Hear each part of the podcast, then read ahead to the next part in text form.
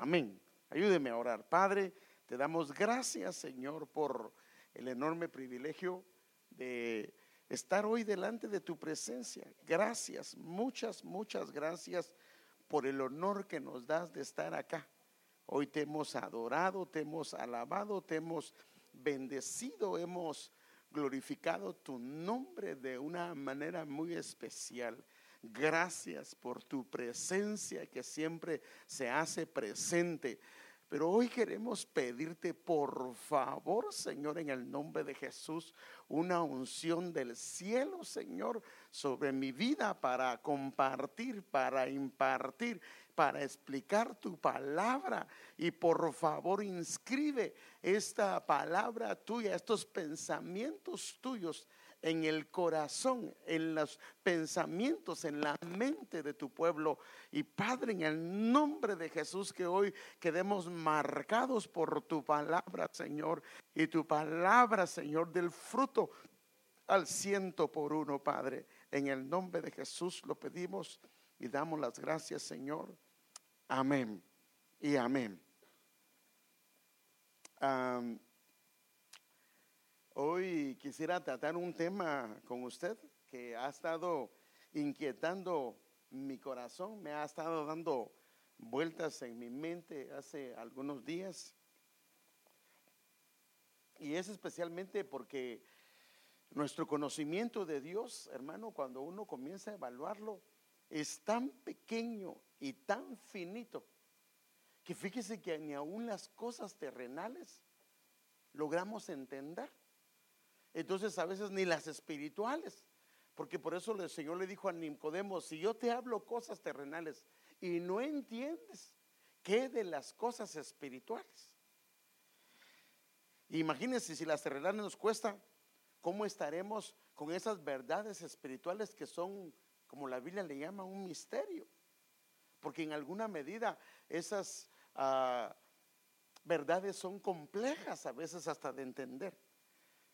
Y hoy quisiera con usted ver este tema, hermano, que me ha estado inquietando y se llama la renovación del conocerle. La renovación del conocerle porque estamos en el año del renuevo. Y pero esto, hermano, lo hago con mucho respeto al Señor por la incapacidad que hay en el ser humano, porque yo a veces me pregunto, ¿cómo es posible que el hombre quiere hablar de Dios siendo el hombre ni siquiera una pizca delante de él. Hermanos, es imposible que nosotros podamos hablar de él, porque él es demasiado grande. dice que todo, toda la tierra está llena de su gloria.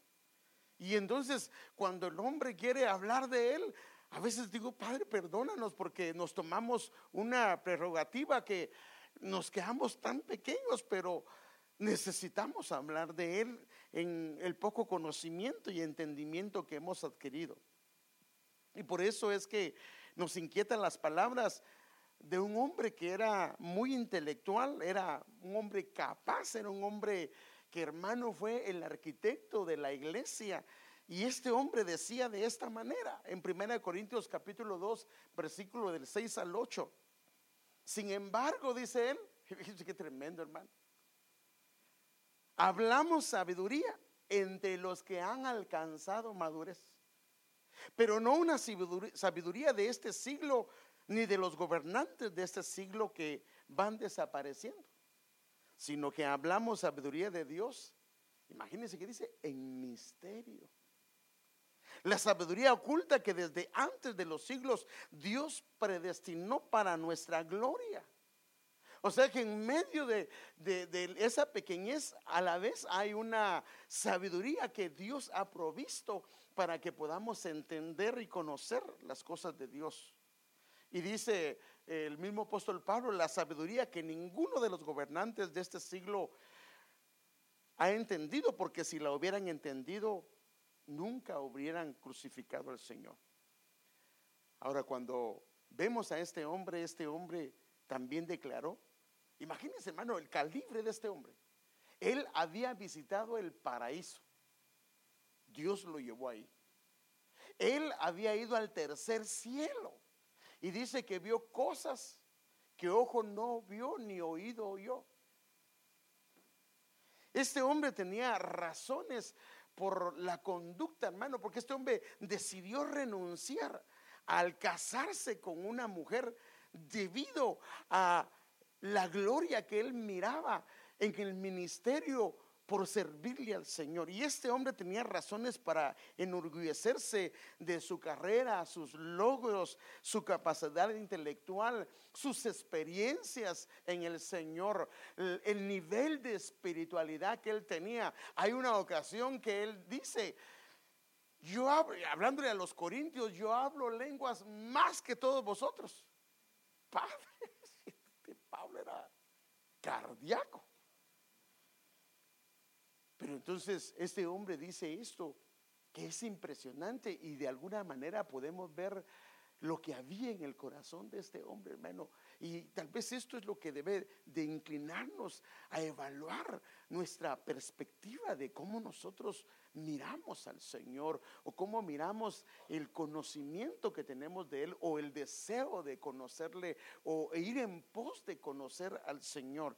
Y Mire este hombre con tanto conocimiento, lo que se expresa y la manera como se expresa. Y este pasaje es famoso, hermano, porque yo creo sinceramente que es eh, eh, el, latir del corazón de este siervo, hermano amado. En Filipenses capítulo 3, versículo del 7 al 10, dice en los primeros dos versículos, pero todo lo que para mí era ganancia o sea, todo lo que tenía un valor, todo aquello que para mí era productivo, todo aquello en lo que yo me enfocaba. Lo he estimado como pérdida. Ahora solo hay una razón. Por amor de Cristo. Pero no se queda ahí. Y aún más dice, Primero habla de lo que para él era ganancia, lo tiene como pérdida por amor a Cristo. Y aún más dice, yo estimo como pérdida ya no solo lo que tenía como ganancia, sino todas las cosas. Ahora, aquí él da algo de lo que hay en su corazón y la razón del por qué este hombre fue en pos del Señor. Dice, en vista del incomparable valor de conocer a Cristo Jesús y estas palabras muestran la ternura que le tenía al Señor. Y mire cómo lo dice, mi Señor. Por quien lo he perdido todo. Y ahora dice, no solo lo, le había perdido el valor, sino lo consideraba como basura, porque él sabía que si no dejaba atrás lo que él había alcanzado, le iba a ser difícil alcanzar a Cristo o conocerle. Porque hay muchas limitantes, limitantes en nosotros debido a nuestro pasado. Por ejemplo, es cierto que nosotros éramos una llaga podrida, pero ya no lo somos, porque ahora Cristo nos lavó con su sangre y Él nos dice que somos príncipes y princesas de su pueblo. Y ahora Él tiene un camino glorioso para nuestras vidas, nos ha sentado en lugares celestiales, pero si ese conocimiento no lo dejamos atrás y nos subestimamos pensando que no podemos llegar a hacer grandes cosas en Él, entonces el el conocimiento del pasado nos está bloqueando. Pero no digamos también si hay conocimiento que hemos adquirido y de alguna manera es un bloqueo para nosotros. También puede bloquearnos el conocer a Cristo y el conocer lo que Él tiene para nosotros. Yo recuerdo que cuando vine a Ministerio Severecer, hermanos, mucha de la doctrina, no mucha, sino una parte de la doctrina y especialmente algunos temas eran conflictivos para mí. No era que no estudiaba la Biblia, yo estudiaba la Biblia, hermano, antes de venir a Benecer, que, de que el Señor nos trajera a Benecer. Pero cuando me vi con algunos temas fue conflictivo. Y un día yo tuve que decir, Señor, ayúdame. Yo agarré todo lo que, dice hermano, todo lo que yo había aprendido, lo hice a un lado. Y comencé, comencé como un niño de párvulos a empezar a aprender. Y de esa manera los bloqueos. Entonces muchas cosas no son como bloqueos que si no los dejamos a un lado no vamos a emprender este conocimiento, este camino del conocer al Señor. Y esto es muy importante. Entonces, mire, el versículo 9 dice, la razón es ser hallado en Él, no teniendo mi propia justicia derivada de la ley, porque Él era, así dice la Biblia, era irreprensible en la ley sino la que es por la fe en Cristo, la justicia que procede de Dios sobre la base de la fe, sobre la base de lo que he oído de Él. Mi justicia es en base, imagínense hermano, dejó todo a un lado y de ahora en adelante él decide caminar no en base a la ley que conocía, sino de decidió caminar en base a lo que iba a escuchar de él. Y mire, el 10, y conocerle conocerle. Ahora, hermanos, el que está hablando aquí es el apóstol Pablo. No dice, ya le conoce, o sea, sí le conocía, pero aquí lo que está hablando es que hay más. Aunque lo conocía, él sabía que había mucho más. Y conocerle a él el poder de su resurrección, la participación de sus padecimientos, llegando a ser como él en su muerte. Pero aquí hay algo, un punto muy importante. Es difícil conocerle a Él de esta manera si no estamos dispuestos a renunciar lo que para nosotros inclusive pueden ser glorias humanas. Y déjeme darle algunos ejemplos de esto. Hay glorias del hombre que son inclusive legítimas, aunque a su vez estas nos pueden impedir conocerle tal cual es. Por eso necesitamos definitivamente una revelación del cielo para que veamos que hay cosas, cosas, cochas, ¿verdad? Está bien, ¿verdad? Cochas, está bien, como los niños, ¿verdad? Aleluya. Un renuevo también, ¿verdad? Cochas. Para que vea, si le habla a los niños, uno se acostumbra, ¿verdad? Para veamos que veamos que hay cosas de mucho más valor y las cuales son perdurables y a la vez son eternas. Pero esto definitivamente es imposible si no hay una revelación del cielo. Déjenme enseñarle un pasaje de la Biblia que habla con respecto a las glorias del hombre y la gloria de conocer al Señor. Déjenme enseñárselo. En Jeremías 9, 23 al 24 dice, así dice el Señor, no se gloríe el sabio en su sabiduría ¿Cuál es la sabiduría? Es aquella que en alguna medida el hombre o la mujer ha llegado a alcanzar debido al esfuerzo, al estudio, debido a la diligencia en alcanzar la sabiduría humana. La parte 2 dice, ni se gloríe el poderoso de su poder. Esta sabiduría lo que ha hecho es que le ha dado la gracia para poder, debido a la sabiduría que está operando él, en él, obtener una inteligencia humana para alcanzar un lugar, un poder en el mundo. Y el rico se gloríe de su riqueza. O sea que la sabiduría, juntamente con el poder que ha alcanzado, le han llevado a alcanzar un nivel. Eh, hermano, cuando una persona es inteligente y ha alcanzado sabiduría y le ha dado Dios el poder para, porque sabe que hay un poder para hacer las riquezas. Hay un poder para hacer riquezas. Entonces, estas riquezas se pueden alcanzar. Y estas pueden ser glorias, el creerse una persona muy sabia, el creerse una persona muy poderosa o el creerse una persona muy potentada o muy, ah, ah, eh, muy rica. Y eso puede ser un problema. Pero en su, en su palabra el Señor nos dice que ¿Cuál es la gloria más importante? ¿Cuál debe de ser la gloria a la que nosotros necesitamos aspirar y correr en pos de esa, donde debemos de enfocar nuestro corazón para que no nos desviemos en ninguna medida? Y mire cómo lo dice el versículo 24, mas el que se gloría, gloríese de esto, de que me entiende y me conoce. La si de algo el hombre tiene que gloriarse, es de que me entiende y me conoce. Pues yo soy el Señor que hago misericordia, derecho y justicia en la tierra, porque en estas cosas me complazco, declara el Señor.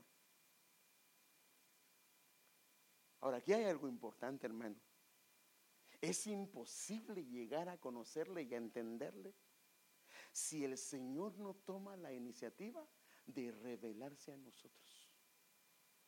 Cuando el hombre comienza a conocerlo, esto debe de llevarlo al hombre a ser lo más importante de su vida. Y aquí es el por qué yo creo que aquí estamos cortos, aunque quiero, ahorita, te voy a explicar algunas cosas, porque si le conocemos, Él pasa a ser lo más importante.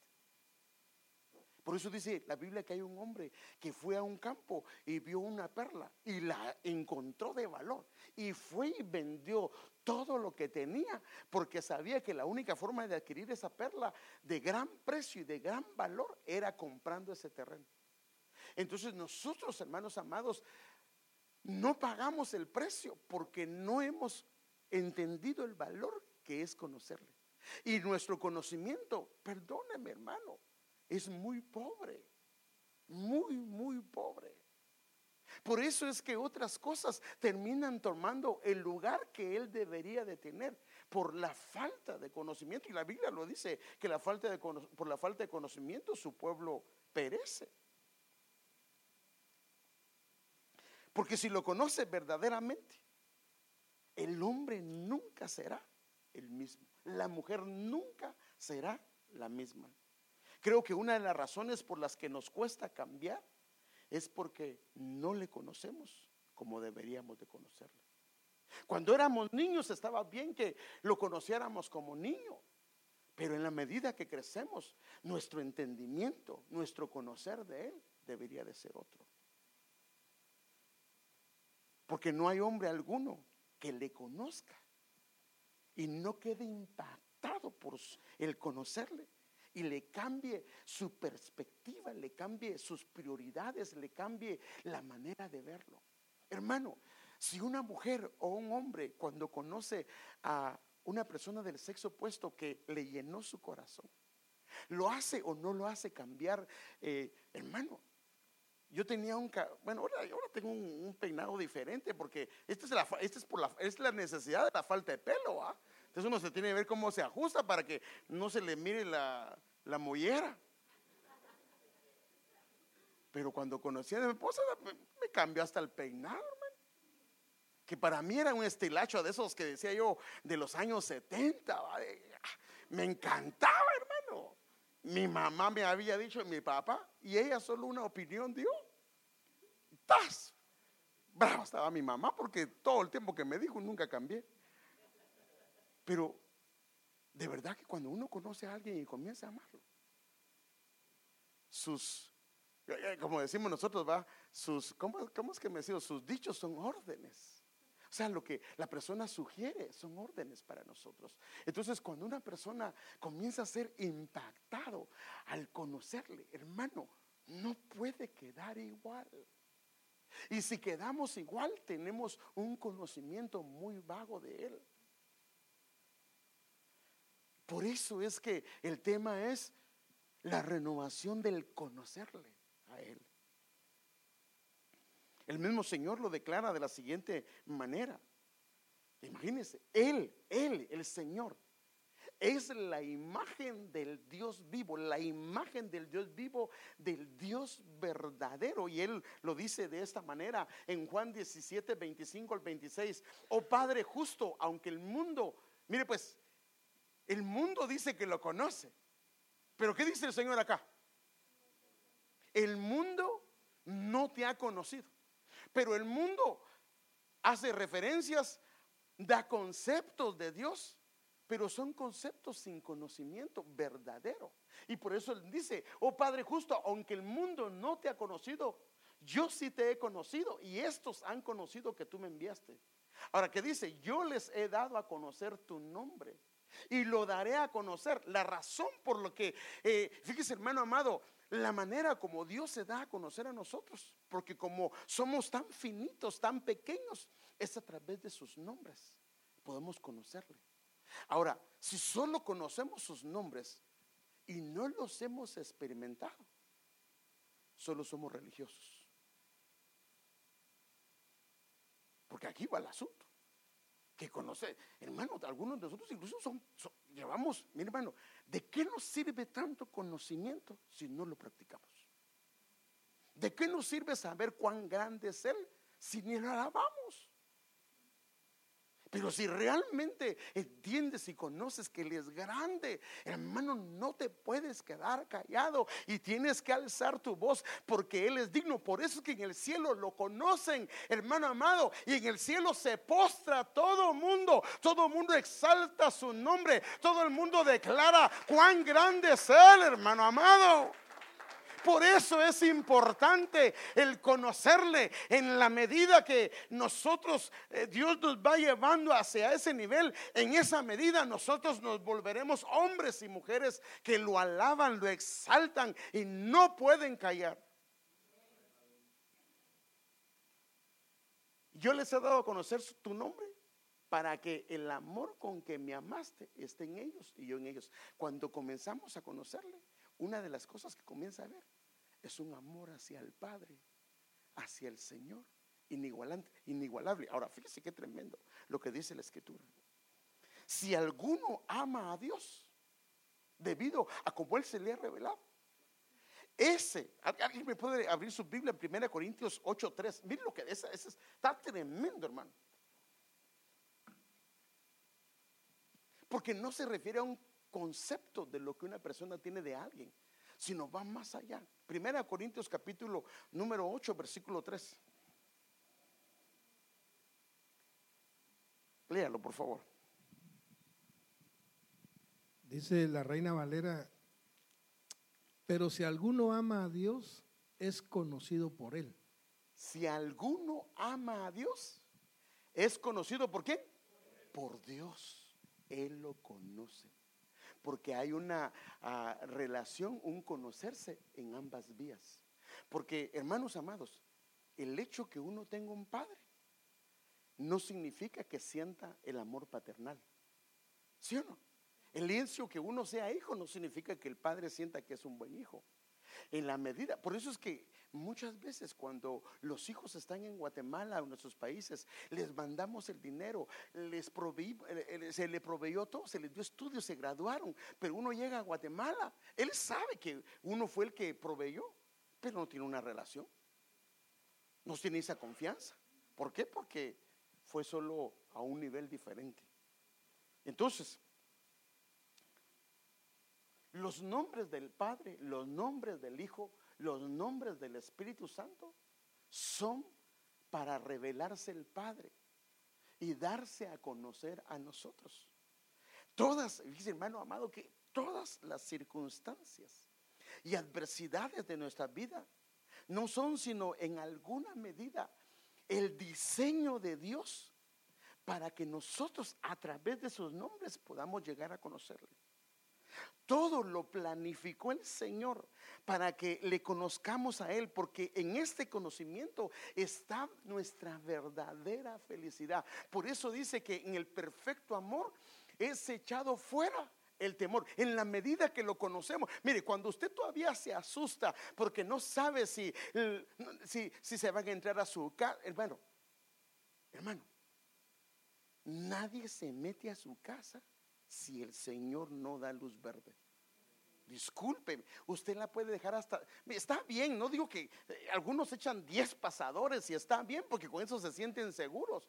Pero hermano, hermano, si alguien se quiere meter a su casa, se va a meter. Realmente, por eso la Biblia dice, si Jehová no vela, en vano vela la guardia. Si Jehová no edifica, en vano trabajan los edificadores. O sea que la clave, hermano amado, es cuando te... Porque el enemigo es bien listo, cuando sabe que tienes temor, sabe qué hace el enemigo, comienza, usted se viene a su casa y está, se pueden entrar a tu casa. Y está aquí alabando al Señor, pero rápido piensa, ¿y ahora qué va a pasar? Y si se meten y se llevan la, la computadora que acabo de comprar. Y algunos lo que hacen es que la meten en la ropa sucia, ¿va? Para que cuando llegue aquel... No, el olor está feo y mejor no. O el dinero ahí lo meten también, ¿verdad? Así si llega aquel, ahí se le va, es donde menos se le ocurre buscar. Pero no se trata de eso. el que cuida nuestra casa. Entonces, el perfecto. Entonces, cuando comenzamos, el amor del Señor comienza a revelarse a nuestras vidas a través de sus nombres. Una de las cosas que comienza a crecer en nosotros es la confianza en Él. Es la confianza en Él.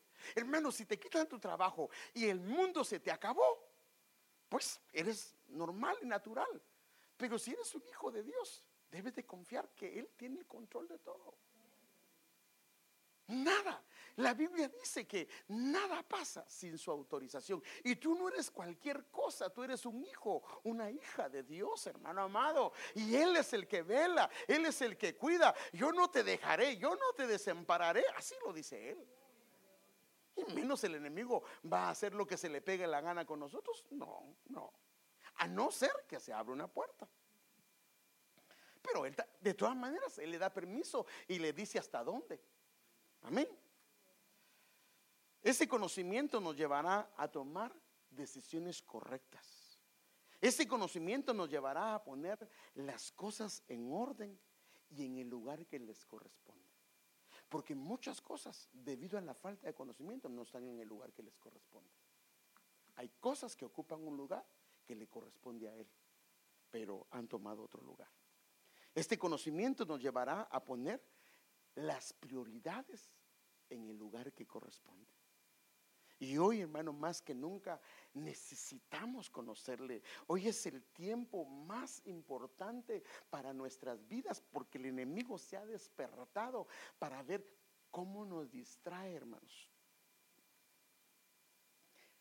Porque Él desea que lo conozcamos de una manera diferente.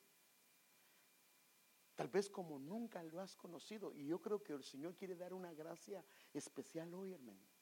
Para que comiences a conocerle de una manera diferente. El enemigo sabe esto, por eso quiere eh, ver cómo te distrae por aquí y por allá. Porque si te logra distraer, entonces va a apartar tu mirada del Señor. Y definitivamente el que pierde eres tú, no el Señor. El Señor no pierde.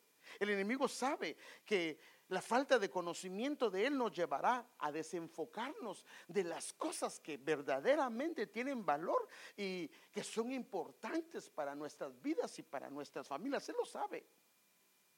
Y los nombres de Dios tienen la finalidad de que experimentemos algo de lo que Él es para que lo podamos conocer. Entonces, fíjese pues. Hay algunos nombres, pero estos son algunos, no son todos los nombres. Sería bueno preguntarles qué significa cada uno, porque algunos de ellos ya los hemos hablado.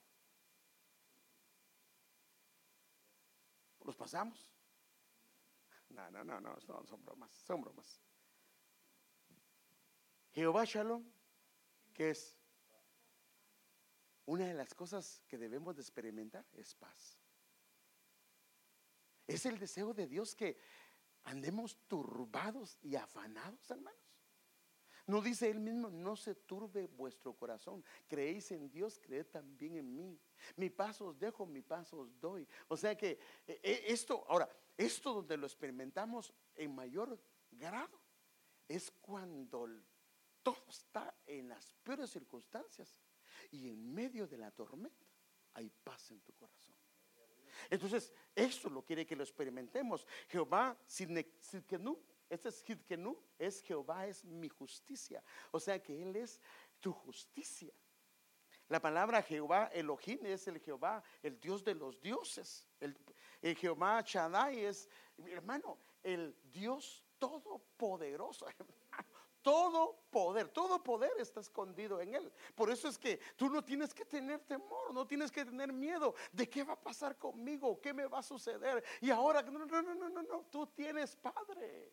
Tú tienes Dios, hermano, tú tienes un Señor, Dios todopoderoso. Y por eso es que cuando el enemigo se levanta, a veces Él permite que pases por cosas porque Él te quiere mostrar el poder de Él hacia tu vida. Jehová el Olam él es el eterno. Jehová Rafa, Él es el que sana. Jehová Shammah, Él está presente, Él está presente. Jehová Elión, Él es el Altísimo. Jehová Ra, hermano, Jehová es mi pastor. Jehová Jireh, Jehová proveerá. O sea, estos son algunos nombres con los cuales Él se quiere dar a conocer. Y cuando, mire pues, hay dos maneras de conocerle.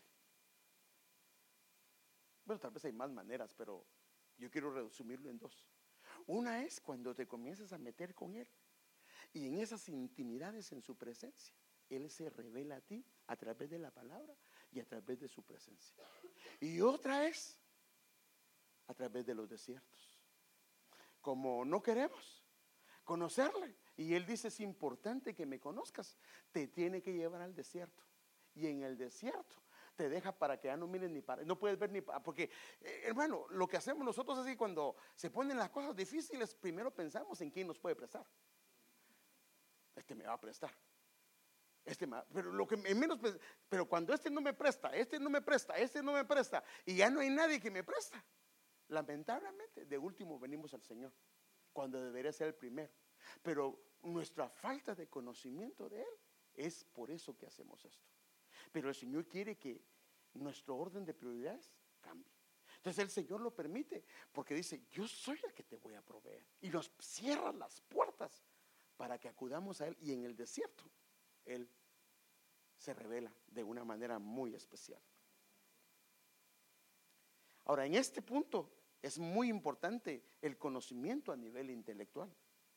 Pero si este conocimiento no baja al corazón, no baja a los pies y no baja a las manos, se quedó corto. Ejemplo, aquí en mi mente, un ejemplo, me preguntan a mí, ¿qué significa Jehová Jiré? Ah, Jehová provee, Jehová provee. Y lo sé bien, pero vengo y tengo un problema de hacer un pago y comienzo a llorar y ahora qué voy a hacer. Y voy como la gente que no tiene al Señor. Entonces ese conocimiento, ¿dónde está nada más? Acá pero no ha bajado. Pero cuando no tengo para pagar algo, me quedé corto. Y Dios sabe que no. Porque ahora, si usted anduvo en las maquinitas, así se, le hacía el brazo. Y apostó más de lo que tenía que apostar. Pero sabe una cosa, aún así Dios tiene misericordia, hermanos. Y aún así lo hicimos, hermano. Claro, no venga a pedir ofrenda a la iglesia, porque nosotros no tenemos la culpa que tenga usted ese vicio o recojamos una ofrenda, pero fíjese, fíjese que tremendo. Pero si viene la necesidad y usted dice, yo estoy seguro, y hermano, confía en el Señor y se mantiene. Por eso dice que los que confían son como el monte de Sión que permanecen y no se mueven. Y si no, yo sé que el Señor me va a... ¿Cómo yo no los... Ahora, es fácil. Si ahí viene el hermano y le va a dar dinero, pues ahí es fácil confiar. Pero lo que Dios quiere es que aunque no veas nada, ¿De dónde vendrá mi socorro? Mi socorro viene del Señor. Entonces cuando confías en que Él lo va a hacer de alguna forma y te mantienes firme, entonces ese concepto no quedó aquí, sino bajó ya al corazón. Y entonces, si ese concepto bajó al corazón, ahora baja los pies y comienzas a caminar en esa fe. Eso fue lo que pasó con Enoch. Enoch caminó con Dios y fue tan agradable que este hombre le conoció que el Señor se lo tuvo que llevar. Pero hay otro hombre que también le conoció y anduvo con él, pero se quedó corto tal vez en algunas áreas de su conocimiento. Y Dios sí lo guardó de la tribulación, pero que lo metió en el arca y ahí lo guardó. Pero aquí hay diferentes niveles de conocerle a él. Entonces no solamente es intelectual, tiene que bajar al corazón y a los pies. Si no, no seríamos diferentes de los religiosos y hombres con mucho conocimiento, pero que no tienen ninguna experiencia en Dios. Esto sería una vida muy simple, hermano, muy vacía, porque lo que hacen las experiencias en Dios es afirmar el conocimiento y nos dan una perspectiva diferente de lo que es Él y de lo que Él hace para nosotros. Entonces déjenme explicarle algo. Las experiencias en el Señor y con el Señor son necesarias.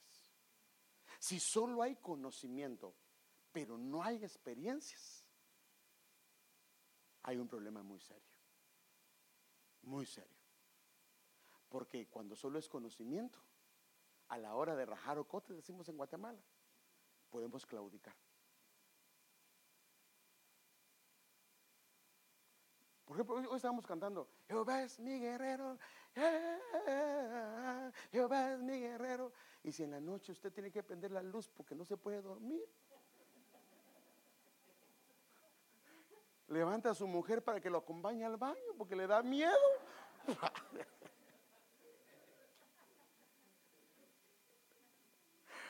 espero que no haya alguno de aquí, ¿va? yo espero que no, que usted no sea así. Entonces, ¿por qué cantamos Jehová mi guerrero? Se levantó el patrón y le dio una más maltratada. Y no, usted ve con el nombre de Jesús. Yo rechazo eso en el nombre de Jesús y yo sé que Él me guardará, Él me cuidará. Hermano, mire, nadie le va a quitar su trabajo si Él no da la orden. Así el hombre lo quiere hacer. Mire, no, no quisiera contar eso, pero se lo voy a contar rápidamente. Hace muchos años yo trabajé en una corporación muy grande. Y yo comencé a tener un problema en mi corazón. A mí me daba temor que me despidieran porque me acababa de recién casar. En casa, porque ya estaba afuera. En casa, si me quedaba sin trabajo, mi mamá me daba mi comida. Pero ya como mujer, y aunque no teníamos muchas responsabilidades, porque la cama era de ella, la estufa era de ella, todo era de ella. Yo lo único que llevé fue mi grabadora, hermano. Así, es así. Iba con música, hermano. Ay. Y a mi mujer no le gustaba la música, pero bueno. Pero ya la por eso sí me encantaba. Es que esa era la onda en ese entonces. No, no, pero, pero con música cristiana, porque ya conocía al Señor. Pero me daba temor, temor, porque como hacían en la oficina, es que yo trabajaba en un segundo nivel y cada vez que mi jefe cerraba la puerta con alguno de los empleados, eso ya sabíamos que era despido de una persona. Y hermano, entonces a mí me da, mi, corazón me daba, y yo un creyente hermano, me daba temor me daba temor y le, pedía a Dios, yo le pedía a Dios que no me pase. Entonces ahí yo cantaba Jehová mi guerrero y así me decía, entonces ¿por qué dices que Jehová es tu guerrero?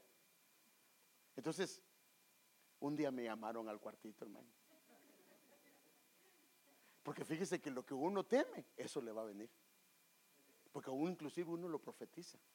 Entonces me llamaron al cuartito y la verdad me despidieron injustamente. Yo sé que lo que va a oír ahorita dice, ah, ¿cómo que injustamente? De verdad, delante de Dios injustamente me despidieron.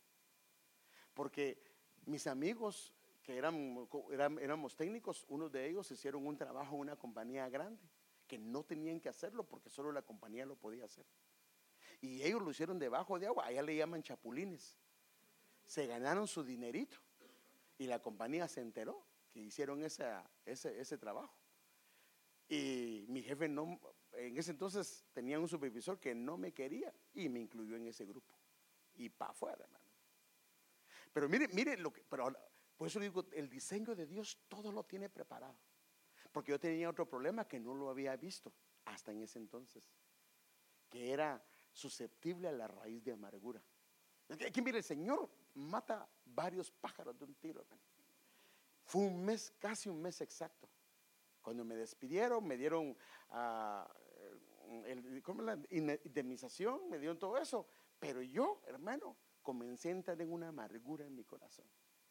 Una amargura en mi corazón contra mi jefe. Porque yo sabía que no había sido justo. Él me metió en ese grupo y yo no había tenido nada que ver. Y entonces comencé en la iglesia a perder la gracia de Dios, porque cuando hay amargura, una de las cosas que se pierde es la gracia de Dios. Y bravo, enojado y todo eso, hasta que como más o menos al mes, no recuerdo exactamente, como al mes, me di cuenta de lo que estaba pasando en mi corazón. Y no quería orar por ese bandido incircunciso, pero, porque sí, hermano, porque este no es fácil. Pero yo sabía que si no lo hacía, yo iba a seguir igual. Entonces llegué un domingo a la iglesia, dice hermano, un domingo llegué a la iglesia y me tiré al piso, hermano, en la iglesia. Como Ana, estaba derramando mi alma. Y le dije, Padre, yo, tú sabes que yo no tuve nada que ver con este asunto, pero mi jefe me incluyó, pero yo lo perdono y yo te pido que tengas misericordia de él. Y yo lo bendigo. Ay, cuando decía eso me costaba, pero yo lo bendigo, yo lo bendigo. Y ya mi corazón, de ahí me levanté. El culto para mí fue hermoso y precioso y todo quedó bien. ¿Y sabe qué pasó? El día lunes. un compañero de trabajo me pasó a traer en la mañana. Me dijo, mira vos, el jefe quiere hablar contigo. Eh, no, no, mi supervisor, sino el gerente general. ¿Y para qué? No sé, pues, pero si quieres ir. Y él me llevó y fui a él. Y ya el gerente me dijo, ¿sabes qué, Héctor? Perdónanos, ya averiguamos si no tuviste nada que ver en el asunto. Y quisiéramos que regreses a trabajar. Hasta ahí ya me puse los moños, ¿va? Ah, pero es que mi sueldo no está bien, ¿va? Me arregló mi salario. ¿Y sabe qué hizo? Hizo una reunión en el departamento técnico. Públicamente, él pide disculpas porque me despidieron injustamente. Entonces, aprendí varias cosas. Primero, nunca más me dio temor de que cerraran la puerta. Nunca más, hermano. Aprendí que Él es el que me cuida y el que me guarda. Y aprendí por primera vez lo que es la raíz de amargura. Entonces, nosotros, hermanos, ¿cómo lo, o sea, yo lo pude haber conocido en su presencia, pero como no lo quise conocer, él dijo, papadito, lo voy a llevar al desierto porque un día usted va a predicar y necesita un pastor amargado. Un pastor con temor viene el hermano y dice, hermano, fíjese que en mi casa están espantos. Ay, que Dios lo ayude, hermano. Yo, no, pues imagínense, imagínense. O que venga alguien y diga, hermano, me declararon que es una enfermedad terminal y uno le diga, ay papá, ya tienes una, ya tienes el nicho, el lugar donde te vas a enterrar en el nombre de Jesús oremos, a no ser que el Señor haya determinado algo. Pero lo que le quiero decir yo es que Dios quiere que lo conozcamos. Ahora, a partir, fíjese, de esa, de esa vez, mire hermano, yo en mi trabajo, en ninguno de los trabajos tuve más temor. Pero ¿dónde lo conocí? Ahí lo conocí. Y aprendí, hermano amado, que no debe haber raíz de amargura en mi corazón. Y así le puedo contar de la provisión, pero tenemos que conocerlo al Señor. Amén. Entonces a Dios le plació darse a conocer a través de la creación y a través de las circunstancias y a través de las experiencias. Ahora, ¿cómo podemos? Fíjese, pues aquí viene el asunto. ¿Cómo podemos, si es que se puede decir de esta forma, cuánto le conocemos? ¿Cómo podemos medir cuánto le conocemos? Porque yo estoy seguro que usted no tiene que decirle si usted conoce a Dios, porque usted me va a decir que sí sino que si lo conoce con sus nombres y lo ha experimentado. Porque ese es el asunto. Porque donde se ve es en medio de los cuando viene una situación se ve cuán firme está el conocimiento de Dios en uno. Entonces, ¿cómo le podemos eh, medir si es que se puede decir de esta manera? ¿Cuánto le conocemos? Y por supuesto, el hombre es finito y él es infinito. Pero la Biblia nos muestra algunos parámetros para poder evaluar de alguna forma en dónde estamos. Como hemos visto, el conocimiento sin una relación no es suficiente. Sería algo muy superficial y vacío en un ser humano. Por eso la Biblia dice que la letra mata. Así, mire, si solo hay conocimiento y no hay una vivencia, no ha bajado al corazón, esa letra lo único que va a hacer es matar. Por eso Pablo nos enlista y nos insta a avanzar, a avanzar en un conocimiento en Él. Ahora, ¿cómo podemos medir esto? Fíjese, hay dos cosas importantes. Es el conocimiento intelectual, tiene que haber, porque si una persona tiene experiencias, pero no tiene conocimiento, se puede también desviar. Porque, por ejemplo, fíjese que, mire, que, que, mire, que a uno le va pasando de todo, hermano. En una iglesia que yo estuve hace muchos años, Vino una mujer y dice que el Espíritu Santo estaba en ella, estaba... cuando la vi, así que... Pero para ella eso era el Señor. Y yo la paré y me reprendió, hermano. Y, dije, ya se nos vinieron los inditos, no, los inditos, sino los indios de América, aquí va. Porque así hacerlo le faltó hacer así. Oh. Y entonces cuando no hay conocimiento y solo hay experiencias, el riesgo que hay, esas, experiencias se pueden salir de lo que dice el criterio bíblico. Y si solo hay conocimiento y no hay experiencias, se vuelve un religioso y un legalista. Entonces, esto es un problema. Entonces, las experiencias en el Señor y con el Señor son necesarias. Estas nos afirman y establecen un conocimiento vivo de Él. Ahora, mire que dice Romanos 1.19, ¿cómo podemos medir el conocimiento que tenemos de Él? ¿Cómo, en qué medida le conocemos? Si lo podemos de alguna manera decir, aunque con mucho respeto lo digo delante de mi Señor, porque nosotros somos bien finitos. Lo que se puede conocer acerca de Dios es evidente para ellos, pues Él mismo se los ha revelado. Porque desde la creación del mundo las cualidades invisibles de Dios, es decir, su eterno poder y su naturaleza divina, se perciben claramente a través de lo que Él creó, de modo que nadie tiene excusa. Ahora, aquí es a donde quiero entrar. A pesar de haber conocido a Dios, hay dos cosas que se pueden ver en una persona qué tipo de relación tiene. Primero, cuando la gente cuando le pasan cosas buenas a una del mundo, ¿le da gracias a Dios? ¿Sí o no? ¿Verdad que sí? Hasta le dice a usted, gracias a Dios por esto y esto, le dio un buen trabajo y todo eso. Pero ¿qué hace cuando le quitaron el trabajo? ¿Qué hace cuando le fue mal? ¿Qué hace cuando esto? Pues hace todo lo contrario. Entonces aquí una de las maneras de ver cómo le conocemos es, le glorificamos a Él aún en medio de las circunstancias, aún en medio de las adversidades, aún en medio de aquellas cosas que no son agradables. Le damos gracias al Señor. Y lo otro es, si le glorificamos, hermano, mire, aquí el asunto es que si le conocemos, no podemos dejar de darle el honor y la gloria al Señor. Por ejemplo, cuando pasa algo, le das la gloria a Él, le reconoces que es debido a Él. Mire, hermano, uh, déjenme darle un ejemplo. Un día mis papás, con la ayuda del Señor, nosotros los ayudamos. Un día mis papás vienen y me dicen, mi hijo, te agradecemos por ayudarnos. ¿Y sabe qué le dije yo? Yo le pude haber dicho, sí, papi, porque pues ustedes son mis papás y es una bendición para mí. Pero ¿sabe qué le dije yo? Quiero decirle algo. Es el Señor que lo pone en mí. Y por eso es que yo los ayudo. Pero si Él no los pusiera, tal vez yo no lo hiciera. Ahora, la idea es darle la gloria al Señor. Porque es Él el que lo pone. Él pone el querer como el hacer. Y entonces lo que le digo yo es, dele la gloria al Señor. Porque de Él es, de Él procede. Él es el que ha puesto en mi hijo, en mi hija, en mi mamá, en mi esposa, en mí, ese deseo. Entonces, le glorificamos a Dios o no le glorificas a Dios. Ahora, ¿le glorificas por lo que Él es? Levantas clamor, levantas adoración y dices, ¿cómo es posible que yo me quede cuando me, no lo adore, cuando Él se lo merece? Entonces le glorificamos al Señor por lo que Él es, le glorificamos en medio de las circunstancias, le damos gracias a pesar de que no queremos, porque si no le damos gracias cuando las cosas nos van mal, pues está igual que la gente del mundo. Y si no le glorificamos, igual que la gente del mundo.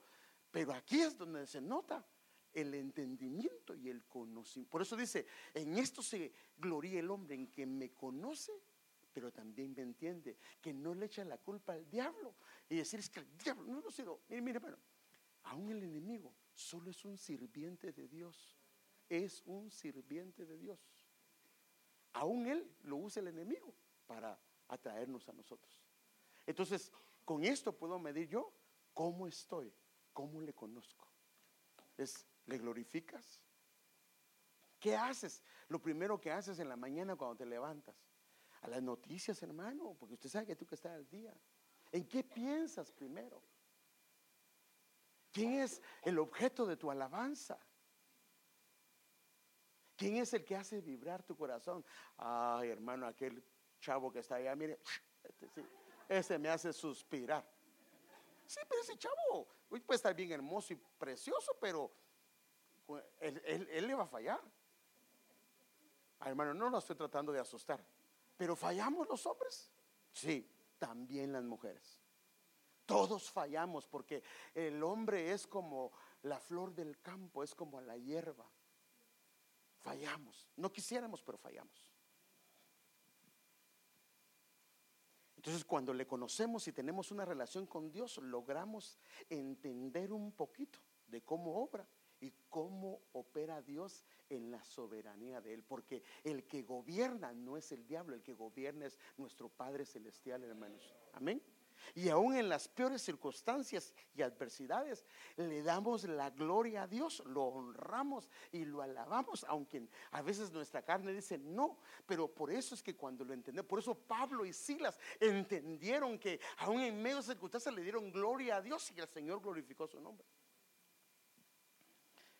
Porque sabemos que todo está bajo su control, que nada se mueve si Él no lo permite o tiene algún propósito que siempre es de bien para nosotros. Porque así lo dice la Biblia, al que ama a Dios, todas, no algunas, todas las cosas le ayudan a bien. El conocerle no es, por supuesto, de la noche a la mañana, es un proceso que aún los hombres grandes de Dios lo, lo sabían, hermano. Es un proceso, hermano amado, es un proceso que tenemos que pasar. Y hay dimensiones por las que debemos de pasar al progreso progresar en un conocimiento vivo del Señor y en el andar de Dios en todo tiempo, conscientes que siempre estaremos, hermanos amados, aprendiendo. Esto es parte de la caminata y por eso hay un hombre de Dios que dijo, de oídas le había oído.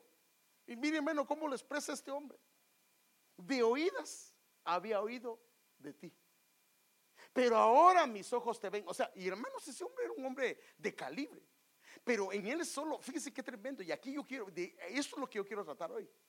Aquí solo estaba habilitado un sentido espiritual, que era el oído, pero la vista no estaba. Y por eso él dice, pero ahora mis ojos te ven. Y debido a que ahora lo miraba y ahora lo, ahora lo oía y ahora lo miraba, ahora él se retractaba, se arrepentía y cambiaba su manera de conducirse. Por eso cuando el hombre pierde su rumbo en conocerle, Él nos conduce por amor a los desiertos. Y esto pues, uh, déjeme, esto ya se lo... Aquí, está, el, el versículo 14. Por eso ahora voy a seducirla, me la llevaré al desierto y le hablaré con ternura a su corazón. En una relación de conocimiento y relación, lo que hace Dios es que comienza a despertar los sentidos espirituales. Si sabe que los sentidos que Dios nos dio físicos son para que podamos vivir, conocer. Mire, es increíble, hermano, que por ejemplo usted baja las gradas, pero lo que hizo su mente, su vista, sus oídos, es que cuando usted baja una grada, ya su mente midió la, el tamaño.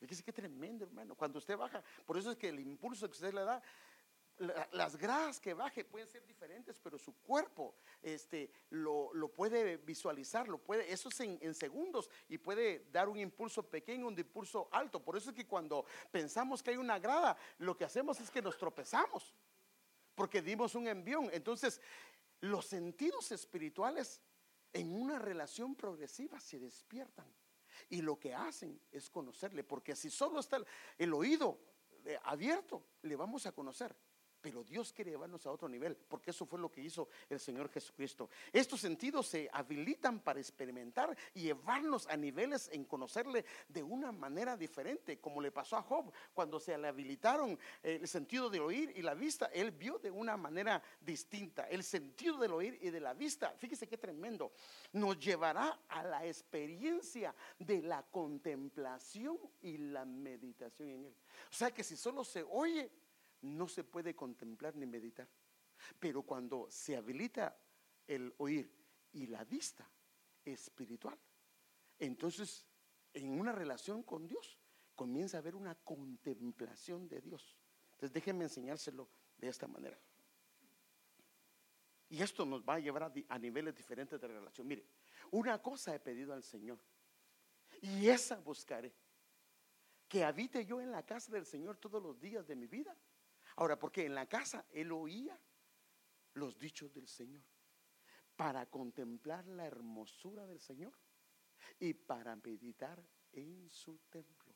Entonces, cuando se habilita el sentido del oído y el sentido de la vista espirituales debido a una relación, comienzan a ver al Señor ya no igual, sino comienza a ver la hermosura que hay en. Ahora cuando comienza a ver la hermosura, ¿qué es lo que hace?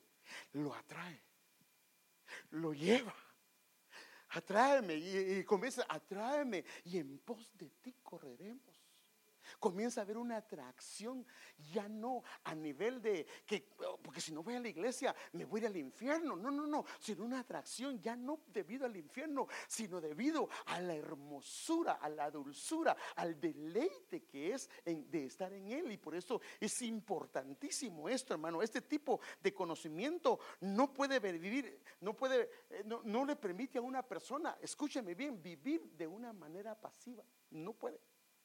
Este conocimiento despertará una atracción hacia lo celestial y lo eterno como nunca antes. Este conocimiento es para que nuestras vidas, hermano, eh, cambien todo el sentido de la palabra y nuestras prioridades y nuestra fuerza hacia la búsqueda del Señor se active de una manera especial. Y por eso Pablo decía, y aún más yo estimo como pérdida todas las cosas en vista de qué? Del incomparable valor de conocer a Cristo. Entonces la puerta esta, hermano, ha sido abierta por el Señor en una dispensación que el Señor nos está permitiendo vivir, en la cual el Señor lo que hizo fue llevarnos a niveles diferentes porque Él quitó el velo, hermano, el velo que estaba limitado. Ahora Él a través de su cuerpo se rasgó para que ahora entremos hasta ese lugar donde todos los sentidos se activan, hermano amado. Amén. El camino está abierto por el camino vivo que Él nos abrió a través del sacrificio. Y como lo dice Hebreos, hermanos amados, en una relación sin límites delante de Dios. Ahora, me gusta como lo dice el apóstol Juan. Mire, hermano amado, que solo con dos sentidos activados comienza a haber una contemplación y una meditación. Ahora, el que medita comienza a rumiar las cosas del Señor. Comienza a ver al Señor de una manera muy diferente, hermano. Muy diferente. Entonces déjeme enseñárselo como dice el apóstol Juan. El conocerle a Él es un crecimiento progresivo y continuo. Y mire, lo que existía desde el principio. Y Él dice, el sentido del oído, lo que hemos oído. Uno, lo que hemos visto.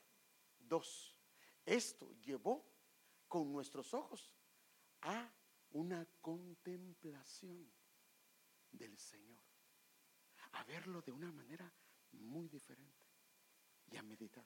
Y esto lo que hizo fue que lo llevó a otro sentido, que ahora ya no solo lo oían, ya no solo lo miraban, sino que ahora lo comienzan a porque la intención de Dios es que progresivamente lo comencemos a conocer de una manera. Ahora, imagínense, hermano amado, si comenzamos a conocerlo con esos sentidos, la relación que usted va a tener con el Señor es fuerte.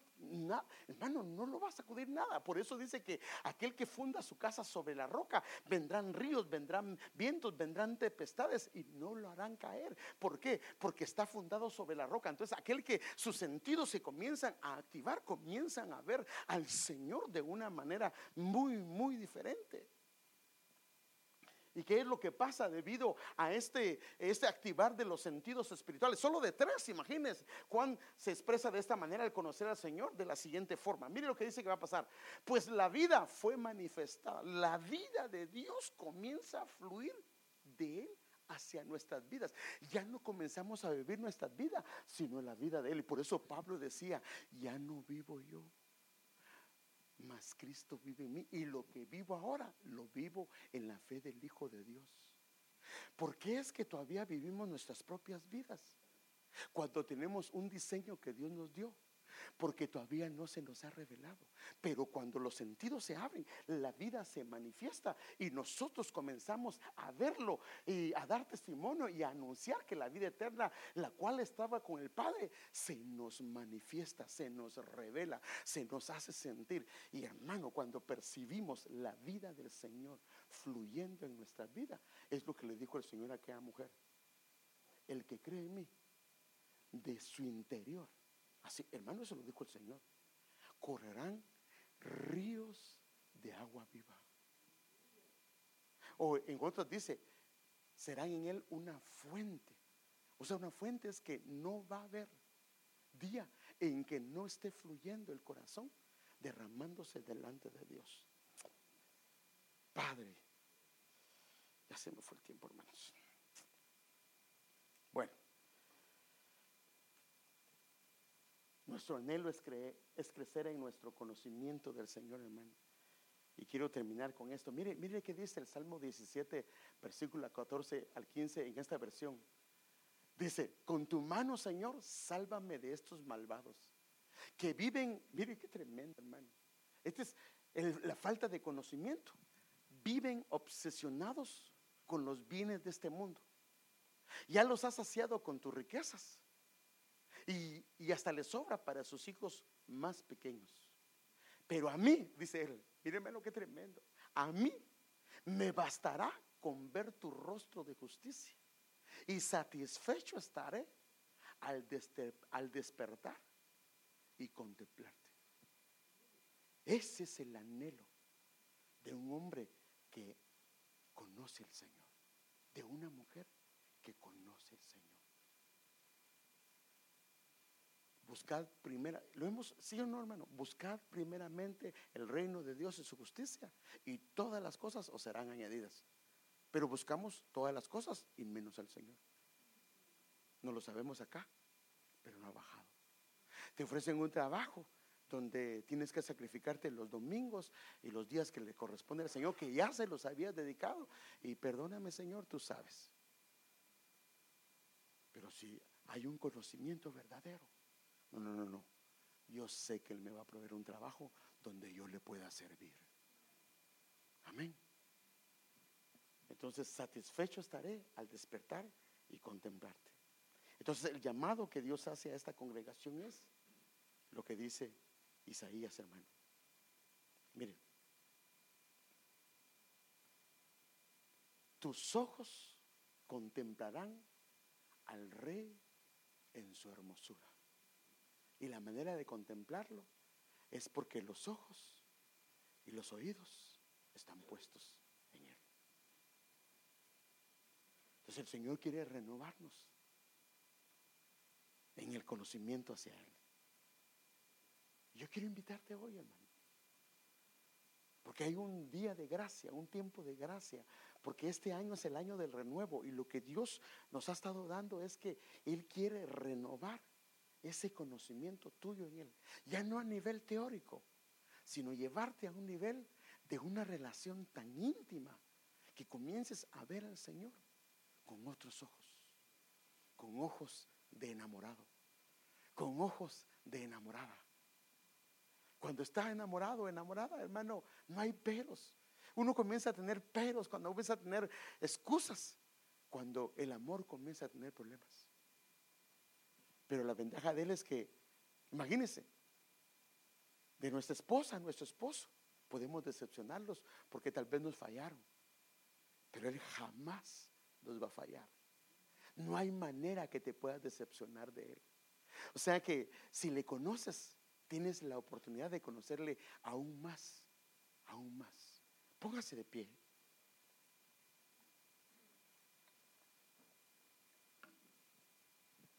¿Cómo estás? ¿En qué medida le conoces? ¿Estás pataleando cuando el Señor no hace lo que tú quieres? ¿Quieres torcerle el brazo al Señor? ¿Te enojas porque Dios no contestó una oración que a ti te urgía? Y estás peleando inclusive con Dios porque no lo hizo. Se han abierto tus ojos, se han abierto tus oídos. Y a pesar de cómo se ve la circunstancia, la situación, aún así le glorificas, le das la gloria, le agradeces y reconoces que la mano de Dios está metida. Si no crecemos en conocimiento, en conocerle a Él, va a haber mucha simpleza en nuestra relación y en nuestro andar delante del Señor, hermanos. La gente que no puede caminar y mantenerse en el camino del Señor es porque su conocimiento de Él es muy pequeño. Pero Dios no quiere que nos quedemos ahí. El Señor hoy nos está dando esta palabra porque quiere llevarnos a dimensiones diferentes. Ya Él rasgó el templo para que tú puedas entrar, puedas entrar. Solo hay algunas cosas que Él te dice. Lavad vuestros cuerpos con agua, con la palabra. O como le dijo a Moisés, quita las sandalias de tus pies porque el lugar en que estás es santo. Pero hoy el Señor quiere habilitarte. Porque hermanos, cuando comenzamos a contemplar al Señor en su hermosura, no queremos que el tiempo termine. Te desesperas porque los servicios los sientes muy largos. Hay un problema, que no hay una contemplación ni una meditación. No hay deleite. Pero el Señor nos quiere llevar a esos niveles, hermanos. Ahora, ¿será para algunos? No. Esta invitación es para todos. Nuestro hermano Johnny nos donó el rótulo que usted ve ahí atrás, el año del renuevo. Y gracias a mi hermano Alex se lo puso. Y quedó muy bonito. Pero podríamos tener, hasta aquí miren, teníamos lleno de rótulos de año del renuevo. Pero si no se abren nuestros ojos, no se abren nuestros oídos y no lo contemplamos y no creemos que Él pueda renovarnos, nada va a pasar. El Señor te llama hoy para que tú le digas, Señor, yo quiero. Pero no lo puedes hacer si no reconoces que no lo conocemos. Si tus ojos se han abierto, tus oídos se han abierto, lo has palpado, gloria a Dios. Pero si cualquier cosa te baja, eh, creo que esos tres sentidos no se han activado. Pero hoy el Señor quiere hacer algo especial con nosotros, hermanos. Porque el Señor quiere que le conozcamos. Fíjese pues, si yo soy el Padre y lo conozco, primero yo me voy a ver beneficiado por conocerlo. Porque yo voy a ser diferente. Y, mi, y los que están a la par mía, los que me conocen, mi familia, mi esposa, mis hijos, ellos van a ver ya no al mismo hombre.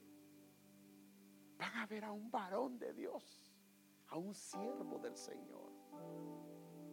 Tu hermana amada, si lo conoces y comienzas a conocerle, ya no serás la misma mujer. Serás una mujer, una sierva del Señor, una mujer como de Proverbios 31, la mujer prudente. Pero para eso, la única manera es contemplándolo a Él viéndolo a Él con nuestros ojos y nuestros oídos. Eh, aquel varón, hermano amado Job, era un hombre intachable, mas sus ojos no se habían abierto. Y entonces no lograba entender. Entonces el Señor dice, si alguien se ha de gloriar, en esto se debe de gloriar, en que me conoce y que entiende y me entiende.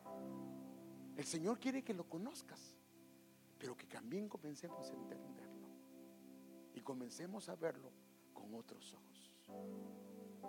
Pero para eso tienes que pedir hoy que el Señor nos cambie esta perspectiva, que hoy tenemos una mirada a nivel terrenal, eso lo tiene el mundo de Dios. Inclusive Dios tiene, perdón, la gente tiene un mal concepto de Dios. Pero que tú lo tengas no sería correcto ni justo. Pero para eso necesitamos que hay un renuevo. Una renovación en el conocimiento, en conocerle, pero ya no solo a nivel intelectual. yo con mucho respeto y, y mucho temor digo esto, sino también a través de experiencias. El Señor quiere que tengas experiencias. Porque Él no es un Dios de muertos, sino es un Dios de vivos.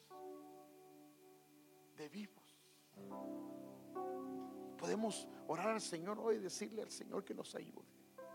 Papito, aquí estamos. Señor, activa nuestro sentido de la vista, nuestro sentido del oído, nuestro sentido del tacto. Ya no queremos una relación tan simple y vacía.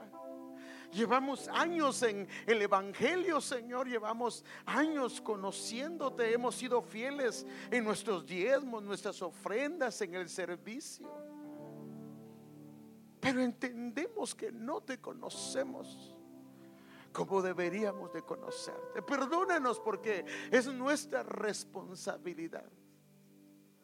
Nosotros no hemos hecho lo que tú nos has dicho de sentarnos y hablar contigo y de platicar contigo.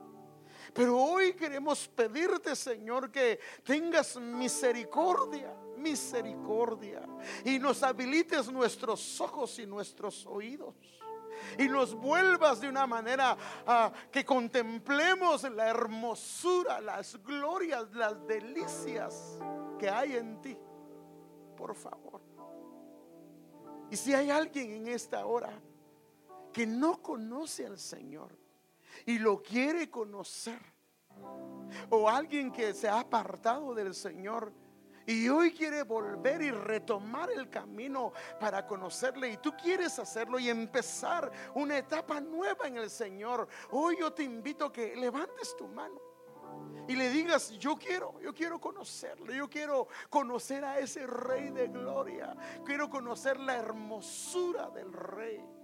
Y me quiero volver al Señor, quiero que hoy sea un día nuevo y empezar una caminata nueva con el Señor como aquel hombre que caminó 365 años con el Señor. Si tú quieres reconciliarte, tú quieres eh, recibir al Señor en tu corazón, hoy yo te invito que levantes tu mano y le digas, Señor, yo quiero venir a ti, yo quiero empezar una caminata nueva contigo. Y vamos a orar por ti. Y si tú no has hecho lo que debes de hacer sabiendo lo que el Señor te ha revelado, hoy le puedes decir, Señor, vuélveme. Atráeme, atráeme, Señor, a ti y correré en pos de ti. Di tu palabra y yo me volveré, Señor. Y yo me volveré, Señor, como al principio. Porque el Señor conoce los anhelos de tu corazón. Y el Señor quiere hacerte como al principio, que vibraba tu corazón, anhelaba tu corazón, correr en pos de Él. Hoy en el nombre de Jesús, yo pido que sean habilitados los ojos, que sean habilitados los oídos, que sean habilitados el tacto, el olfato, el gusto y que conozcamos al Señor en dimensiones diferentes. Espíritu Santo, en el nombre de Jesús pido que tu pueblo sea habilitado en sus sentidos espirituales para conocerte en niveles diferentes. Por favor, por favor, Señor. Cuán grande es el Señor, cuán grande es el Señor. Cuán grande es Él. El esplendor de un rey. Vamos a cantarle al Señor. Aleluya. Hoy tenemos la oportunidad de glorificarle. Deme cinco minutos y démosle la gloria al Señor, hermano. La tierra alegre está. Este canto yo lo iba a pedir, hermano, y yo la traía. tierra alegre está.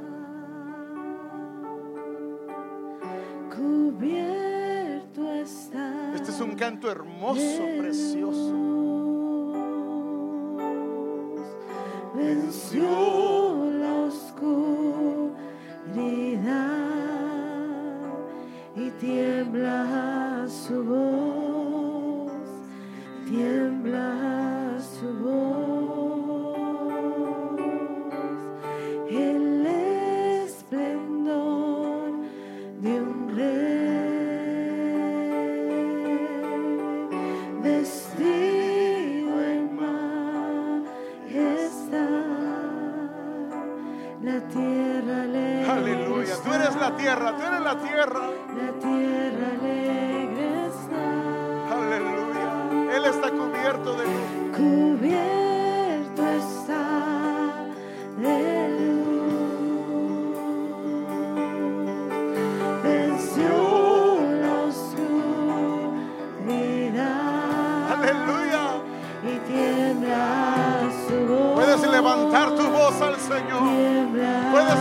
su